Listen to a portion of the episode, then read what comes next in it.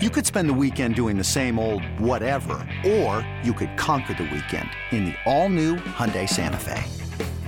Visit HyundaiUSA.com for more details. Hyundai, there's joy in every journey. I'm Sandra, and I'm just the professional your small business was looking for. But you didn't hire me because you didn't use LinkedIn jobs. LinkedIn has professionals you can't find anywhere else, including those who aren't actively looking for a new job, but might be open to the perfect role, like me. In a given month, over 70% of LinkedIn users don't visit other leading job sites. So if you're not looking on LinkedIn, you'll miss out on great candidates like Sandra. Start hiring professionals like a professional. Post your free job on linkedin.com slash recommend today. Introducing the two-way V4, where groundbreaking fuel cell technology meets fresh foam cushioning for the ultimate performance. With fuel cell, each step feels explosive, delivering unparalleled energy return. Paired with fresh foam, experience maximum comfort throughout the game. Its lightweight textile upper offers support and breathability without sacrificing agility. Whether you're hitting the clutch shot or locking down the opposition, the two-way V4 gives you the tools to play at a high level. Learn more and purchase the two way for yourself at newbalance.com.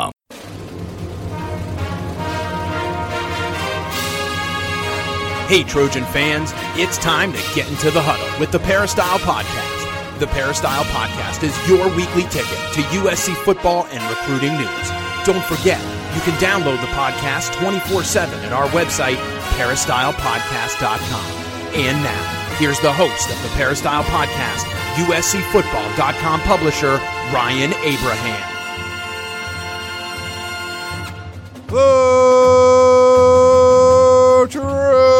Trojan fans. Welcome to the Peristyle Podcast on a rainy Monday here in Southern California. Happy President's Day to everyone. Hopefully, you have the day off. We do not. We're just going to do a little work here. It's not too bad. Of course, we're talking about USC football here on the Peristyle Podcast, and we're going to talk with the coach, Harvey Hyde. Follow him on Twitter at Coach Harvey Hyde or go to his website, harveyhyde.com, for all of his content. If you have questions or comments for the show, uh, you can email us, podcast at uscfootball.com, or you can call or text us at 424 254 9141. We got a voicemail for you a little bit later on in the show.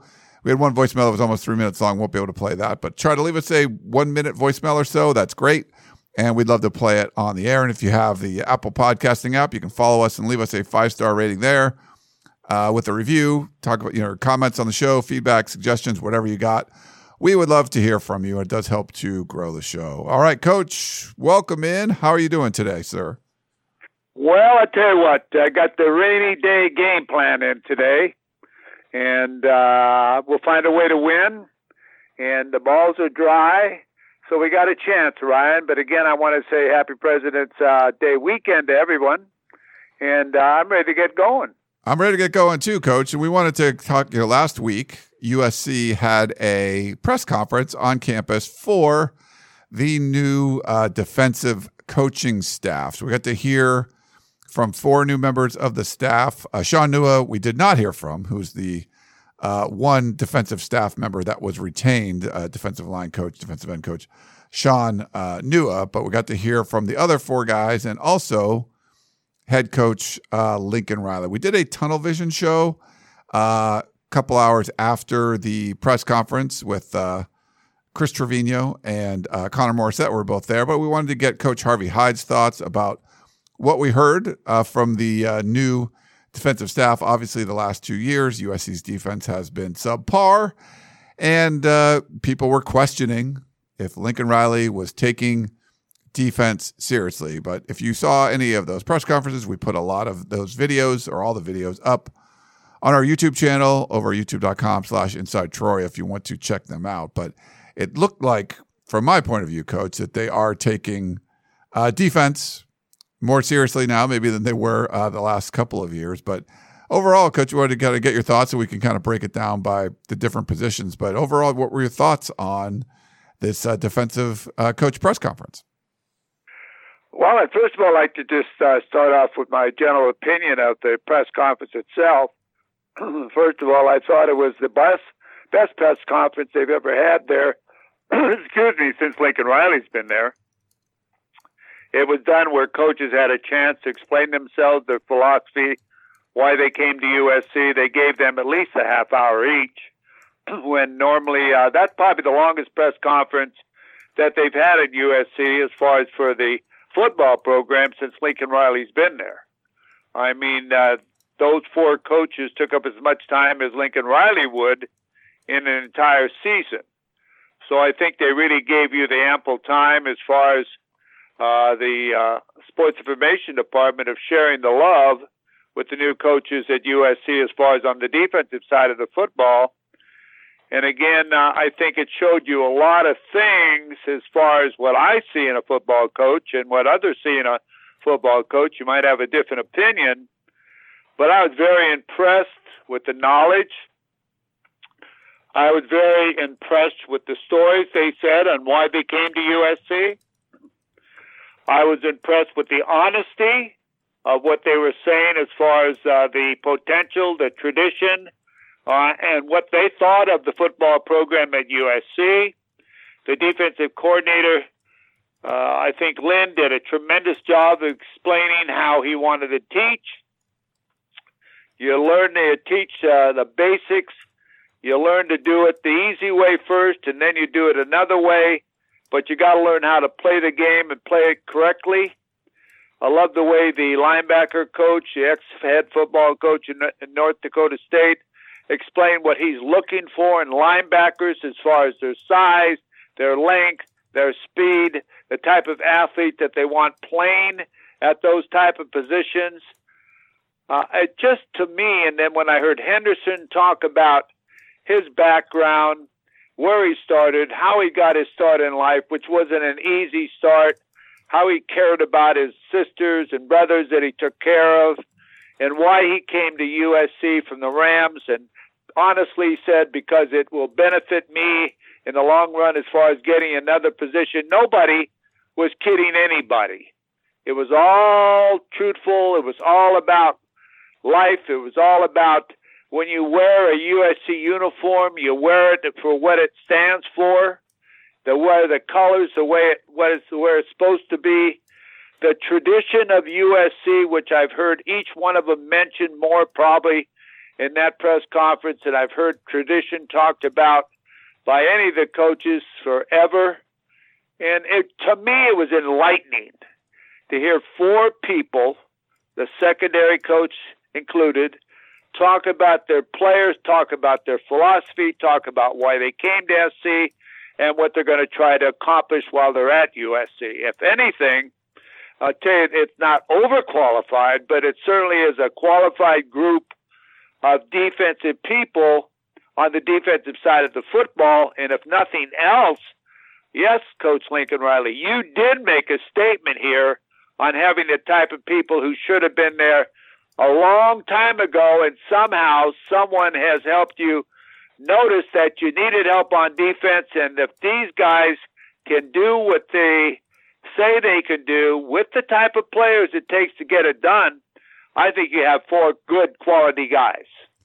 I would agree with you, Coach. It was uh, it was an impressive um, showing, and you know, winning a press conference is a lot easier than actually executing. It's like campaign promises or whatever, but sometimes you listen to a press conference or you hear someone's philosophy and you're just from the very beginning you're like yeah i don't think that's going to work. And we've seen that at usc quite a bit. Uh, just when you're hiring people that just seem to be square pegs and round holes. If you remember when uh, you know clay helton brings in um, graham harrell they're going to run some kind of air raid but then they bring in tim drevno to be the offensive line coach who never coached in an air raid, like things like that. You're like, okay, that from the very beginning, you're like, it just doesn't seem like that's going to work. I didn't get that impression from any of this. It just seemed like what everyone said, how it was stated, what Lincoln Riley set it up with, that you've you've made smart decisions. And you know, Riley said that they had like a a, a seven a list of seven uh, candidates that they were at the top of their list, and they end up getting four of them. But it seems like the plan makes sense. The people they brought in to execute the plan makes sense. They all seem to be on the same page, and I guess that's what you want. And like you said, they they should have been this way before, but it's it's kind of refreshing to see that it's it looks like the defense is going to be going in the right place with this group of guys. Yes, absolutely, Ryan. And they weren't afraid to talk about it. They weren't afraid to talk about what they plan on doing and how they plan on teaching it and and no more poor me's, uh, all of this type of thing. It's going to be a team defense, and of course, the defensive coordinator is in charge, and all of them, as they said, will give their input on how they will develop this defense to fit the personnel. And I think that's the best thing that I could hear. It's not like this is our defense, we're going to run it. Now let's see if we have anybody that can run it. To me, I got the feeling of, hey, let's develop a defense that we have the players that will fit it. And as recruiting goes along, we'll try to recruit more towards our our style of schemes that we want to run, but let's don't force something that we can't do. And I got that impression very much from them. As far as them, uh, I think uh, for the short period of time they've been together, seem united. They talked about they've all been out recruiting hard. You heard uh, Lynn uh, even talk about his shortcomings. Have you ever heard of a defensive coordinator standing up and admitting, saying, you know, I'm going to rely on these coaches a lot, my assistant coaches here on the defensive side of the football, because I've been evaluating college talent my whole life, coming out of college. And in recruiting, I've got to look at players coming out of high school to best demonstrate what I can forecast for them to be on the college level. So it's not a I know everything type of thing. It's how we're going to use each other's strengths to make our defense a better place. And also, uh, I think I mentioned this, but when you hear Henderson's story on how he got where he was, there isn't anybody on that team that's going to say, as far as I think, on the defensive side of the football, poor me. Because this guy came up through the ranks of having to do it his way, the hard way, and I think that too, uh, no one can say poor me to him because he's done it all. Yeah, that was a it was a really inspiring kind of story. Uh, you mentioned the the poor me kind of thing. Uh, do you want to kind of go into that a little bit, like what do you kind of mean by like it's not like people are not going to like sulk if they don't get a rotation or play as much playing time as they want. Is that kind of what you're referring to, or? Well, both. As far as uh, you know, I, I haven't been able to have all the things, or I've, I'm, I, I, I, I haven't. I've come up the tough way. Well, yeah, Henderson explains to you what the tough way is, as far as not having what others have had and being happy with what he has and how proud that he's been where he is and use the networking and working hard to get what he's received from the game of football. And the poor me thing, as far as they're going to play the best players, it isn't going to be, I didn't get my turns. You're not going to get any turns unless you go out there on the field the way I understood it and show us that you deserve to be on the field, not just because you were five star recruit that took off your hat and committed to USC. You're going to have to prove on this level that you deserve to be on the field. And I think that's I think that's a message they try to pass on. And I don't know how many the players were able to see that press conference, uh, but I tell you, I think it's something that should be shown to them. And I really enjoyed this too, right? And you might agree, and you might not. I I love hearing them talk where someone didn't say one more question. They held the floor. They held the podium. All the people listening uh, uh, were interested and asked sensible, good questions and got good answers. It wasn't like somebody was sort of beating around the bush or trying to answer them like a politician. I think they really did speak from the heart when they talked about the defensive part of the football at USC, the tradition of USC, uh, what it meant to them to be a part of the staff at USC. It was real.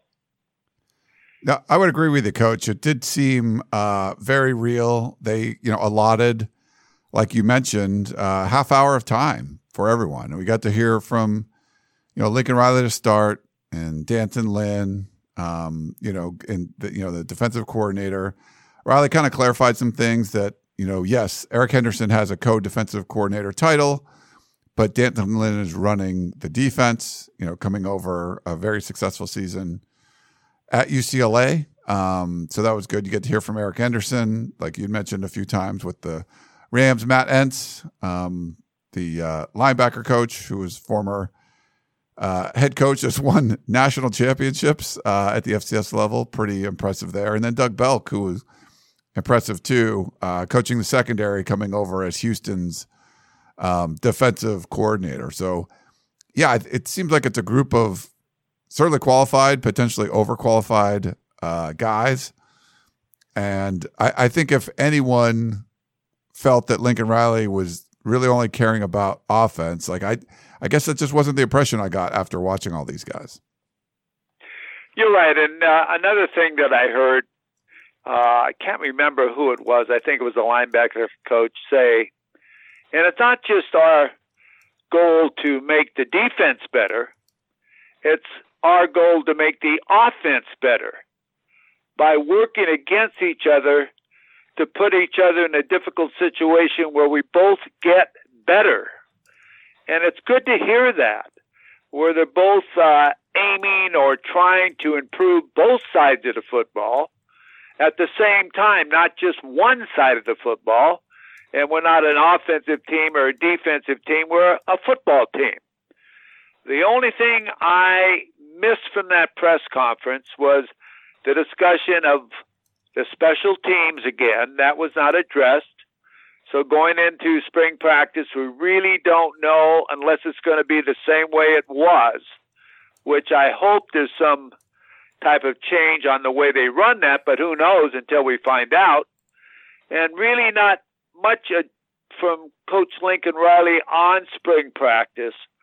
Uh, what's going to happen? The dates of spring practice, maybe uh, I know that uh, from the uh, Sports Information Office, the practices again will be closed to the media, but hope I hope it's open to some of the public, to the kids that can come and and and see some of these great players play and coaches coach. Because if you're going to put a fence around Southern California, kids have got to become acquainted now with USC and want to be a Trojan by being there at a young age and seeing the Trojans practice and grow up with the Trojan sword and so on.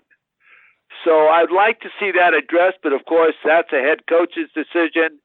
Because I've always looked at what can you do in the spring that you can keep as a secret. There's no secrets in football. Football is a game. You've got to coach it. You got to eliminate mistakes. There's only so much you can do. And the way you develop your tradition and bring it all back is by having people attend your practices as they used to do during the glory years. Um, Coach, yeah, with the I'm sorry, I was like uh, checking our voicemails and stuff here. It's uh the spring practice schedule wasn't released, and I don't know if it's going to be close to the media. We know the spring game is going to be on April uh, 20th, and that will be open to the public. And then spring practice is supposed to start on Tuesday, March 19th. Um, from what I've been told, they didn't announce this, but from what I've been told, it'll be very similar format to what we've seen in the past Tuesday, Thursday, Saturday. Um, the week of March 10th, uh, March 11th is uh, USC spring break, if I'm not mistaken. So it looks like what they'll do is come in the week of March 19th and have five straight weeks of practice, um, two in March and then three in April. And then everything will end on uh, April 20th for uh, the spring game. So that's sort of the plan now. I don't know. Uh, they didn't give us the details. Maybe you heard something I haven't heard yet, but as far as what kind of you know, usually we have some sort of access.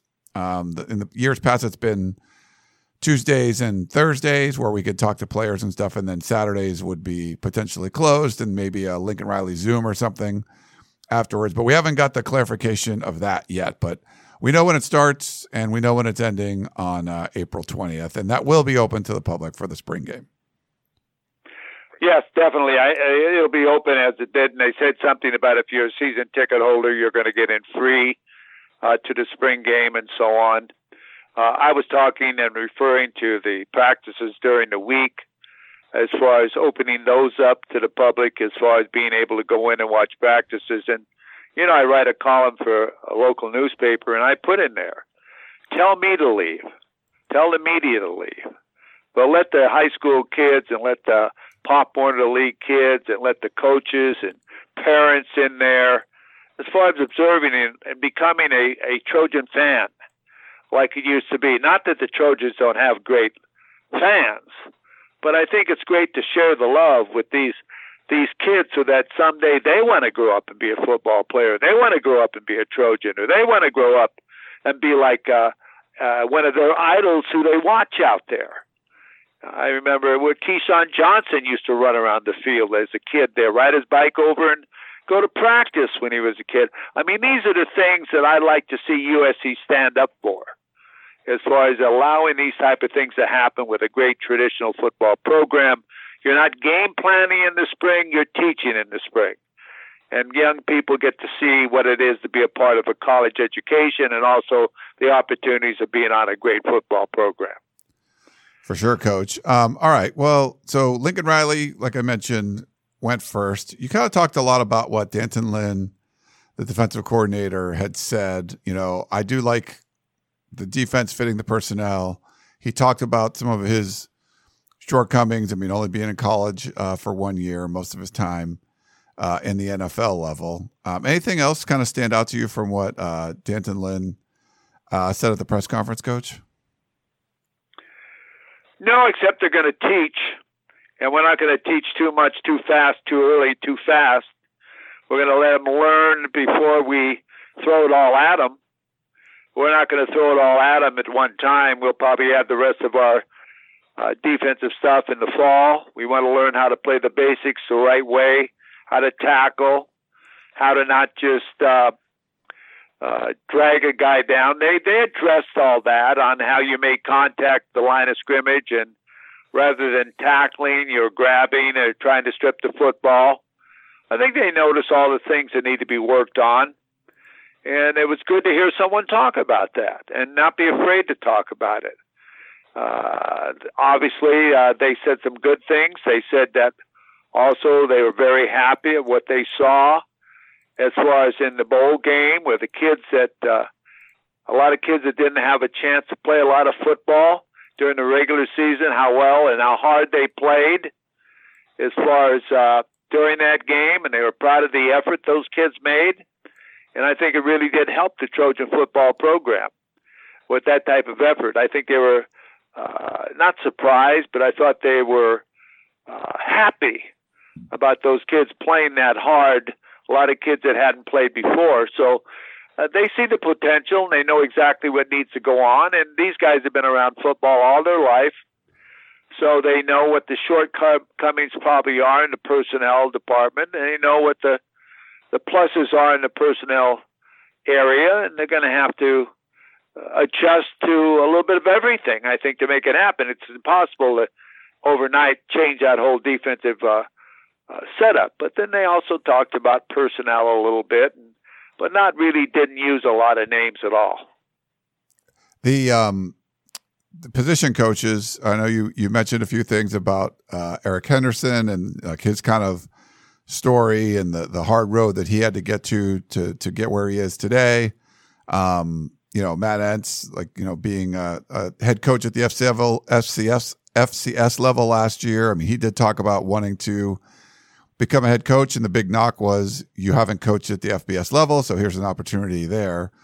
Um, Doug Belk too, coming in over from Houston. Anything kind of stand out from what uh, Doug Belk had to say? Now coaching the secondary for USC. Well, I think he's uh, got the experience and he knows what secondary play is all about. I think he's got more experience as far as coaching the secondary than uh, the past uh, secondary coaches have had. Uh, he's been a coordinator. He knows what's going on in the entire scheme. I don't believe any of the other secondary coaches that coach at SC over the last several years have ever been a defensive coordinator. Uh, one was elevated to the head football coaching position, which I don't know was good or bad for the young man, but he's now got a great position at Georgia. Uh, I think there is more experience. Uh, uh, I think he's been through more, uh, say, game situations, and I think that the player he's not a uh, youngster coaching. He's he's young, but yet he's uh, had a lot of great experience, and I think in the secondary that's one of the hardest positions to coach because when you make a mistake, the whole world sees it, and I think you've got to make sure that uh, that you uh, eliminate errors and uh, and play good football. Yet you know you, you when you ma- when you have a penalty, it's a pass interference, and everybody can judge the call. And why did he do that? Or if you break an assignment, boy, they blew that coverage, and all of that. So you have to really teach the basics and and uh, know what you do. And I, I think they got a good hire there. I, I, I you know, I just I couldn't hear all of his uh, press conference that clearly. But I, I think I think overall on the defensive side of the staff, they have more experience. Uh, they had uh, they've had coaches before that they have experience, but I think there's a good combination of where you're broken up, everybody who knows everybody, and blah blah blah, and, and uh, you got some people working together now that are there for a purpose and a reason, not there just for a job, but they all have goals why they came to SC, and if any of them are going to reach their goals, they got to get what? W's.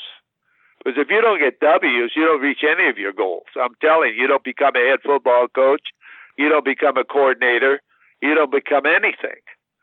So I think that's uh, each one of them, as you mentioned, mentioned their goals. They have goals. Why they came to USC, and uh, I think this is good because none of them will reach it unless uh, the team wins, and I think this puts a lot of pressure on everybody. I agree with you there, Coach. Uh, why don't we do this? Let's take a quick break. We'll come back, do a little more analysis, and answer a few questions. Uh, so, back in a minute, everybody.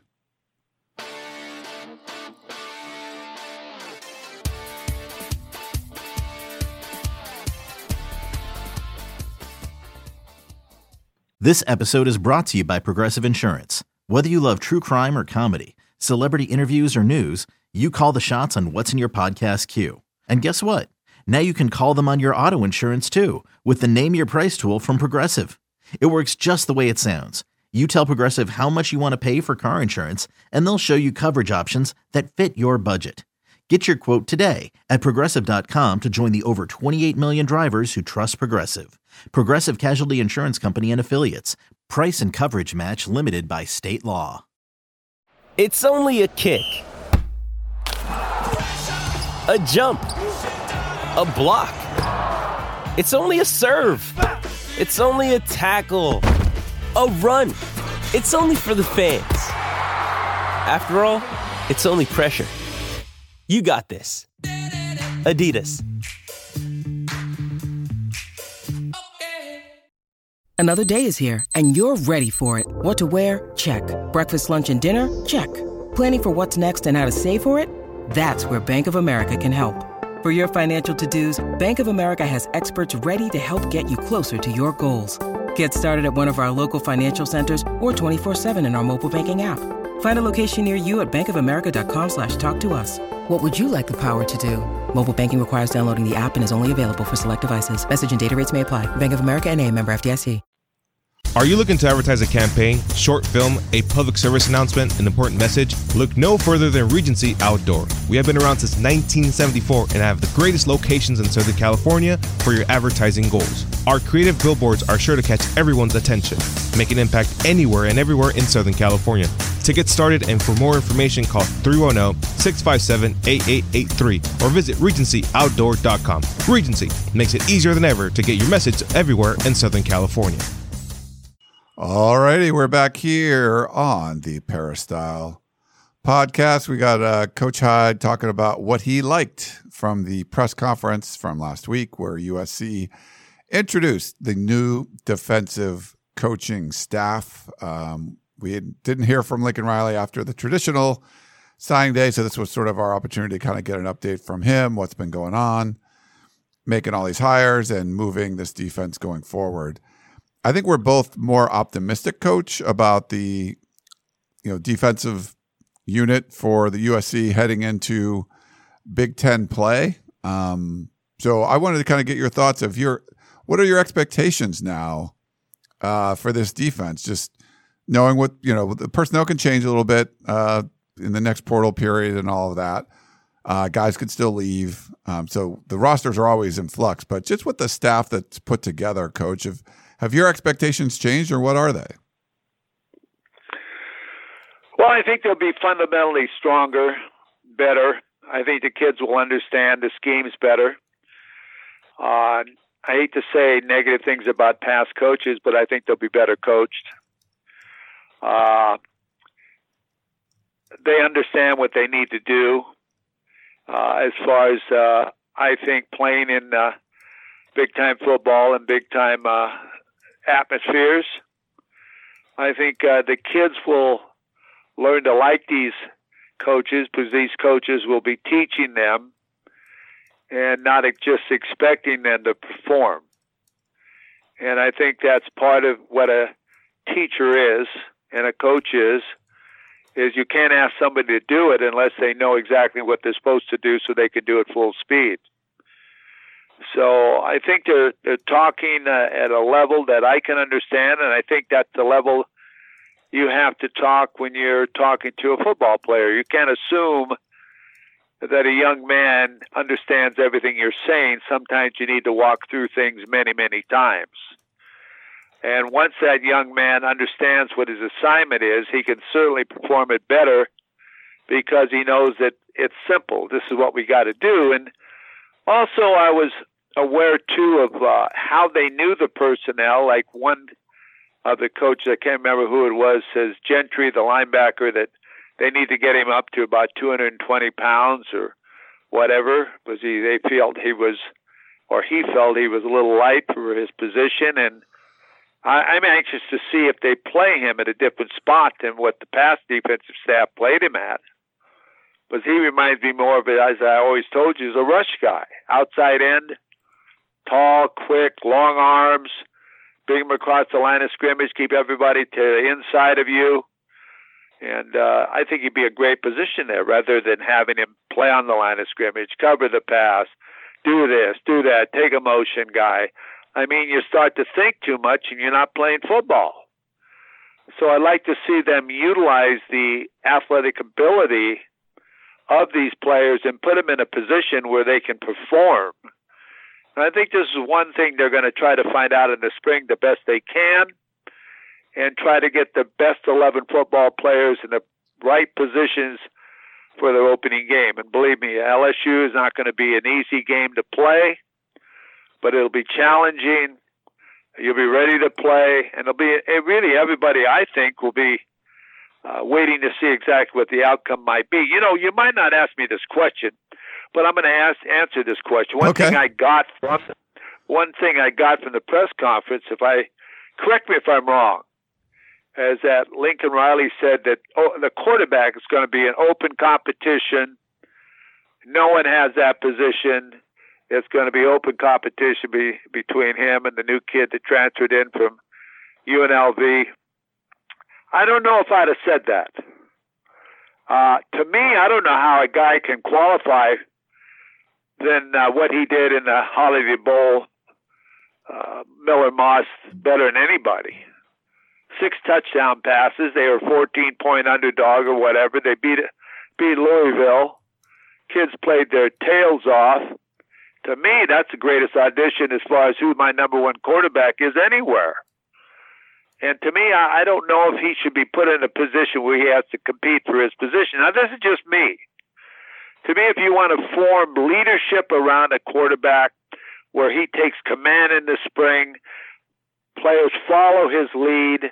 You could see they were so excited when they were playing with him and scoring, and he was into the game.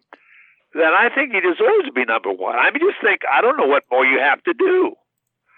So I was sort of surprised when he said it'll be open competition at quarterback. Did I hear that correctly, Ryan? Yeah, yeah. So um, they he did talk about you know there was talk during the or after the early signing period press conference that they could potentially bring in two quarterbacks, like a younger quarterback and a more established quarterback to compete. And Lincoln Riley felt that the room was good enough the way it is. Um, that there's a lot of good football ahead of Jayden Maiava and uh, Miller Moss has shown some great things, and you know that he feels that they can be good with those guys, and that they'll have a competition. Um, my guess is that it's going to be Miller Moss's. Uh, you know, it's going to be Miller Moss's job to lose. But I mean, who knows? We'll see kind of what happens. But I, you probably know the the Las Vegas situation better. Um, it's like Maiava did some really good things, freshman, all Mountain West. But from from what, and I think you mentioned this last week on the show, and from what I was told,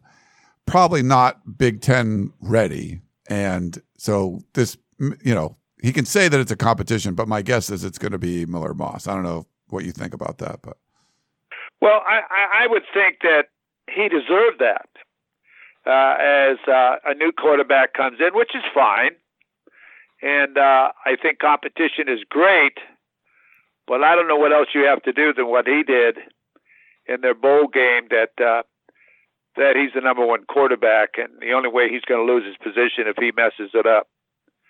Uh, and uh, I just think he should go into camp with that attitude and a leadership and the team rally around him because uh, he couldn't have had a better game or audition than he did in the Holiday Bowl. That's all. That's all I'm saying. I would be very careful on the words I use as far as uh, the way kids feel. As far as what? Are you kidding me? How can you know what I mean? What do they expect? That type of thing. Yeah. No, I, I get what you're saying there, Coach. Um, okay. Well, anything else on the? Uh, we have a couple questions, voicemail questions for you, but anything else on what we heard from the press conference you wanted to uh, address? No, nothing. Everything is great. I am very impressed with the coaches. That's basically what I wanted to say. The way the defensive coaches uh, explained who they were, what they're there for, the purpose, why they came, and where they want to go, and what they need to do on defense. Yeah. Uh, a couple of quick notes just before we get into the questions. Uh, I know USC is not the Pac 12 anymore, or the Pac 2, whatever you want, but George Kliavkoff is now going to be out as of March 1st. So he won't be around uh, anymore. And uh, they did make their hire. I forget. Um, so it was one of the assistants. Let me. Um, oh, it was. Uh, let me pull Wait. it up here. Oh, uh, Teresa Gould she's going to take over yeah. as the commissioner of the the Pac two. Um, so uh, congrats to her, and you know obviously that's just Washington State.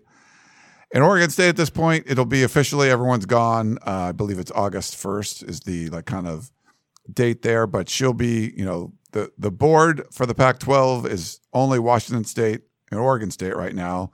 They do have to let the other presidents and chancellors know when they make a big move but they are in control of everything. Um, they're bringing her in. And so Kliavkoff will be out. There was some sort of negotiated settlement that they didn't, because uh, I think he still had a couple years left on his deal. But, you know, what, three years on the job and the destruction of the conference. Not that, not blaming George, but he was dealt a bad hand and made it worse. So uh, the conference is now dead. And we have some other news. Um, this, she was from UNLV. Uh, Desiree Reed Francois. Uh, she uh, is now going to be the athletic director at the University of Arizona, where she's a graduate. And uh, she was at UNLV, and then Missouri, I believe. And her name came up in the USC search before they hired Jen Cohen. But um, she's going to uh, Arizona, which may be surprising. Go to SEC to the Big Twelve, but she's an alum and maybe coming home. But I don't know if you have any thoughts on that, or if you ran into her at all when she was at UNLV, Coach. Oh yeah, I did. Uh, I've spoken to her many times, and uh, uh, she went to the Southeastern Conference, and I thought that'd be a good move for her. I mean, from UNLV, she got a nice move. Southeastern Conference. Uh, they had a great football season this year. I was surprised. Surprised she would go to the University of Arizona. There, you know, she's a. I guess she got her law degree from there, but uh, she's moved around a lot in the last ten years, so I don't know what's where she's headed. I didn't know she was up for the USC AD-ship, but was she she was up? I know when Martin Jarmond got the UCLA uh, AD-ship, she was up for that too. But uh, yeah, she's going to U of A, and uh, there's always reasons you bring in a new athletic director. There's something like a hundred million in the hole. Yeah. So you just wonder what her assignment is going to be uh, cutting back on everything, fundraising, hatchet person, who knows? But uh, uh, when you bring in somebody, when you interview them, you sometimes say in your interview, "How are you going to correct this?" And uh, it's going to be interesting to see how they do that doing into going into the uh, Big Twelve. Yeah, for sure. Just, I mean, it's weird too because you know uh, you hire Brent Brennan, then you fire the AD, and then uh, bring in a new AD. Uh, that's not good. That's not healthy. Yeah, you got a new, you have a new AD and a new head coach, and the new AD didn't bring in the new head coach, so it's going to be kind of interesting. Yeah. But I know USC is not going to be part, but it's still a team that the Trojans have played, and just because her name did come up, at least what we had heard, like she was a potential uh, candidate uh, for the USC job. Um, so yeah, so a little kind of news in the West Coast football footprint uh, that we want to share with you. All right, here's our first voicemail for you, Coach. Hi, this is Curtis. And I hear gumbo offense. We're talking about the USC gumbo offense again. Okay, well, since you brought it up and we're really jokingly talking about it, the Gumbo offense won us a Rose Bowl and a Pac-12 championship in back-to-back seasons with Sam Darnold, Juju Smith-Schuster, Ronald Jones, sprinkle in a, a Dory Jackson, and a cast of others. We had just enough offense and defense to win a title and win a Rose Bowl. Those are the last two that we won, and you're laughing about it. Oh, Curtis from Moreno Valley. Uh, Curtis, well, I don't, I know, don't know what he's. I don't know what he's referring to. So I think we talked about this on one of the other shows, maybe not with you, Coach, but it was. Um, yeah, I think we had mentioned the gumbo offense. It wasn't very good, Curtis. Uh, yeah, they had a lot of talent and won the Rose Bowl. That was great. Um, there were other bad years around that, and, and and immediately after that as well it was not a sustainably it wasn't a good offense it wasn't sustainable you had uh, you know a generational type quarterback with Sam Darnold and all and, and the talent that was there. And you got some results but a lot of it was just him sort of improvising as opposed to an actual offensive scheme. I think if you watched what happened in the holiday bowl that was good offensive scheme. That's what it looks like. And it resulted in six touchdown passes for Miller Moss. So uh, sorry, didn't like the comments about the you know because you have a, a, fond memory of of one year, but uh, for you look at the average offense for that, it was underperforming, I would say. But I don't know. Whatever your thoughts are, Coach. Well, I have to say that um, most of the offense was Sam Darnold making big plays. He made some tremendous plays, just like Caleb Williams made a lot of plays. Uh, a lot of those plays. Uh, as I say, weren't necessarily called. They just made them happen. And he was a great leader, and they got it done. And that Rose Bowl victory was unbelievable. Uh, I almost fell out of the press box when it happened.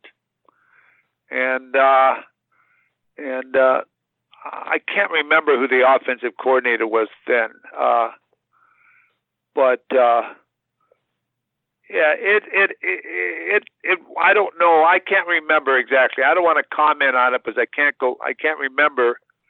But uh, I don't know if I call that the 31 flavor offense or not. I think you did. Yeah. Yeah, uh, we just pick a play and let it go. Uh, but uh, they did win, and they did win a Rose Bowl game, and uh, I think it had. Uh, well, I don't want to compare them both, but. Uh, uh, a little bit of the both, okay, of what we're doing now and what we did then, except maybe not as I don't know. I can't remember it. I'd have to look it up. All right, and then we um, I mentioned earlier that we had a voicemail um, that was too long. It was like three minutes long.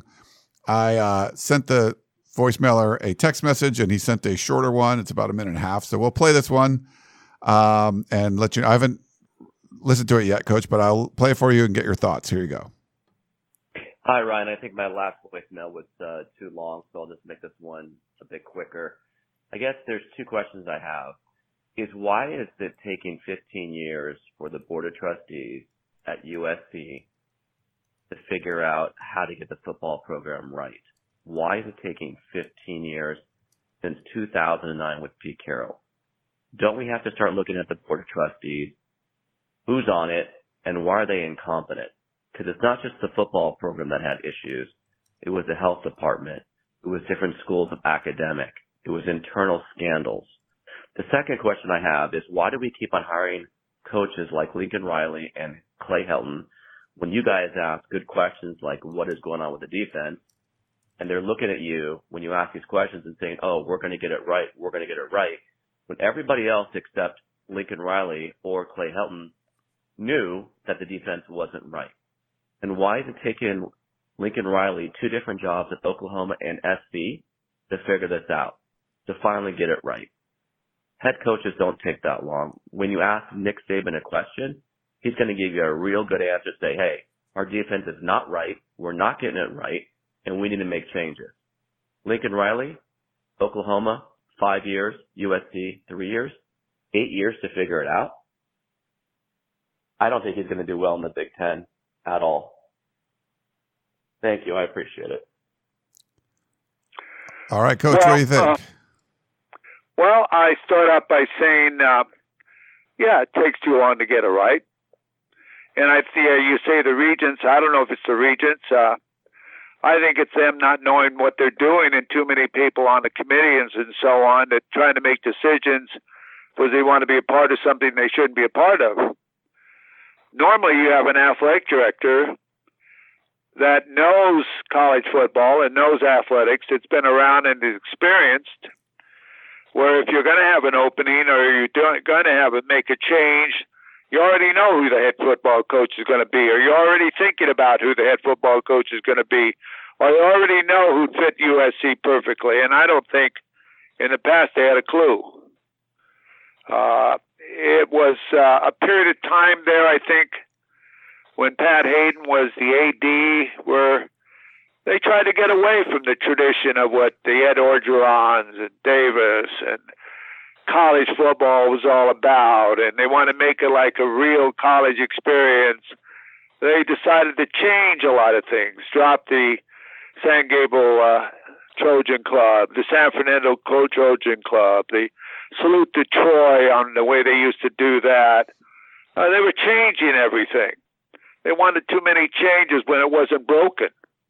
They all had their genius ideas of who should be doing what and how they eliminated Mike Garrett from his athletic directorship and and brought in another athletic director who had never at all been an athletic director and and uh and going to run the athletic program and a college president that uh, you know that should listen to whoever is hired as the athletic director to follow the lead of this athletic director uh, as far as keeping the programs going to the level of what's expected as far as the tr- tradition at USC which didn't happen. A lot of poor decisions were made during those period of times as far as sharing of revenue and all of the other things, the hiring of a new commissioner, uh, the Pac-12 network being formed, the sanctions they went on without being without fighting it or sticking up, the Heisman Trophy being returned.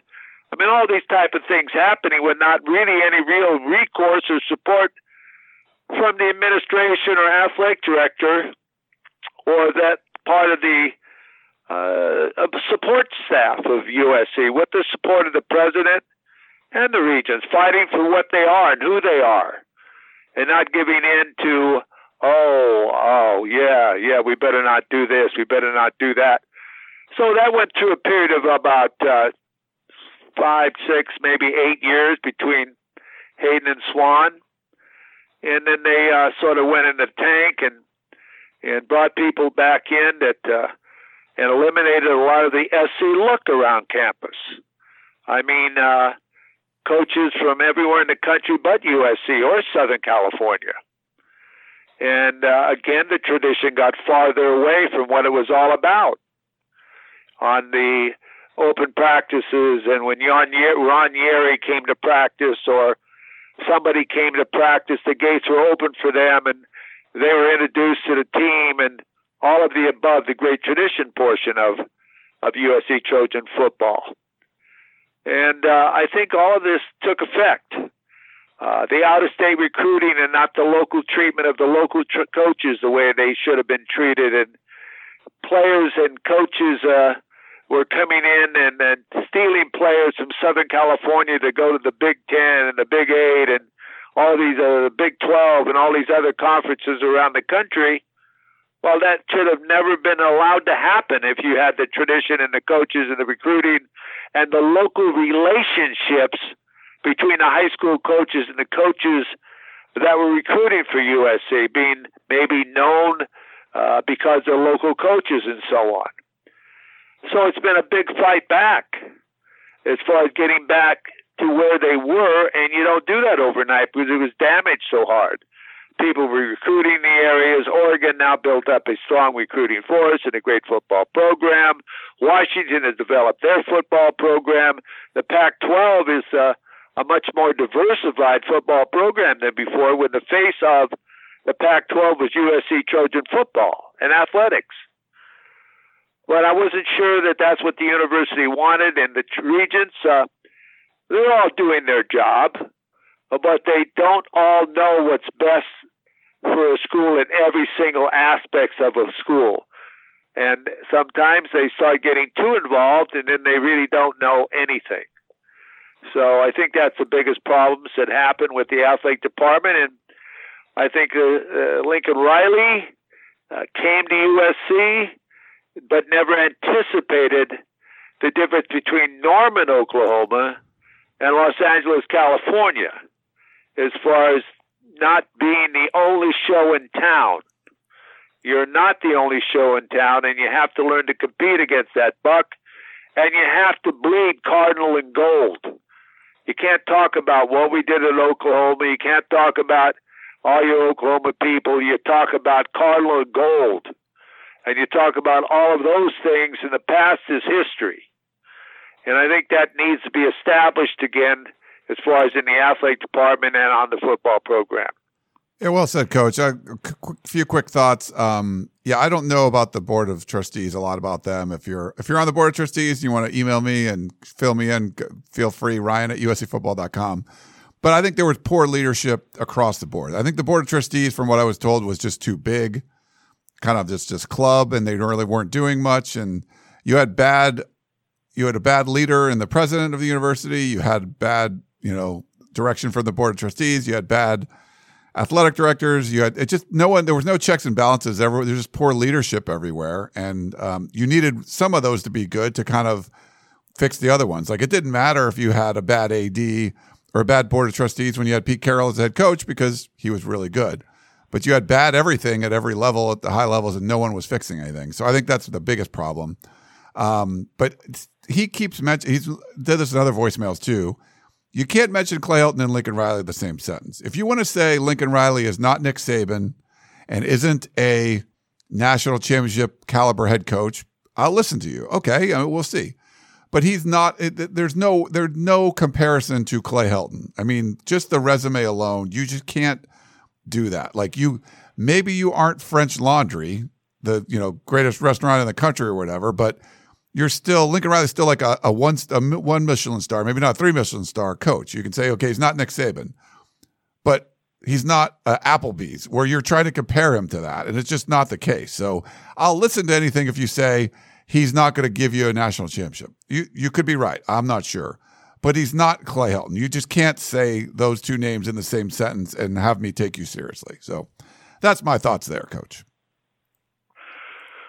Well. Um no, I would say there are two different packages, okay? Clay Helton was put in a position to become the head football coach at USC. I can't blame him for that. It's a dream that comes true, but again, that goes back to the administration hiring him, so you can't blame him. He became a very rich man and had a dream come true.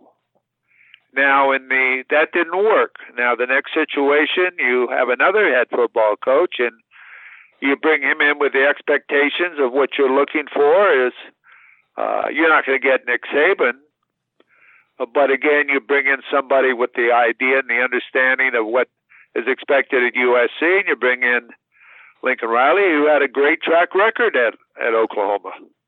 I mean, has won a lot of football games, developed a lot of Heisman Trophy winners, and so on. Now you got to wait and see. Except you wait and see what he does at USC. He's not Nick Saban, uh, but uh, he's still young. You know, people understand he's still a young guy, and he's still learning the game of football.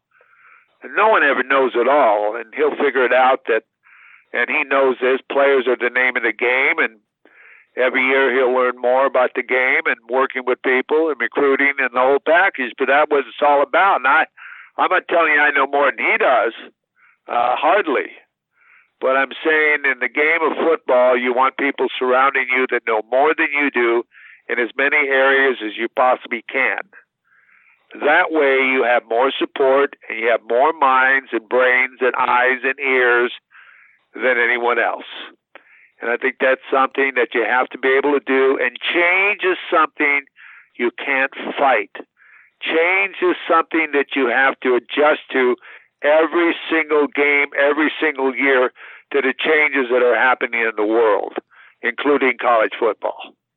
All right, Coach. Well, great stuff. Uh, really fun doing the show with you. Again, don't think you have a lot to talk about. And we go like 50 something minutes. So great stuff. Everyone, uh, check out the coach at Coach Harvey Hyde or go to harveyhyde.com for all of his content. Hope you guys all enjoyed the show, and we will talk to you next time. You've been listening to the Peristyle Podcast presented by USCFootball.com. Be sure to tune in next week for the latest news on Trojan football and recruiting.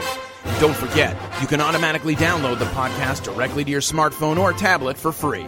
Just click the iTunes link on peristylepodcast.com or search for Peristyle Podcast at the iTunes Music Store.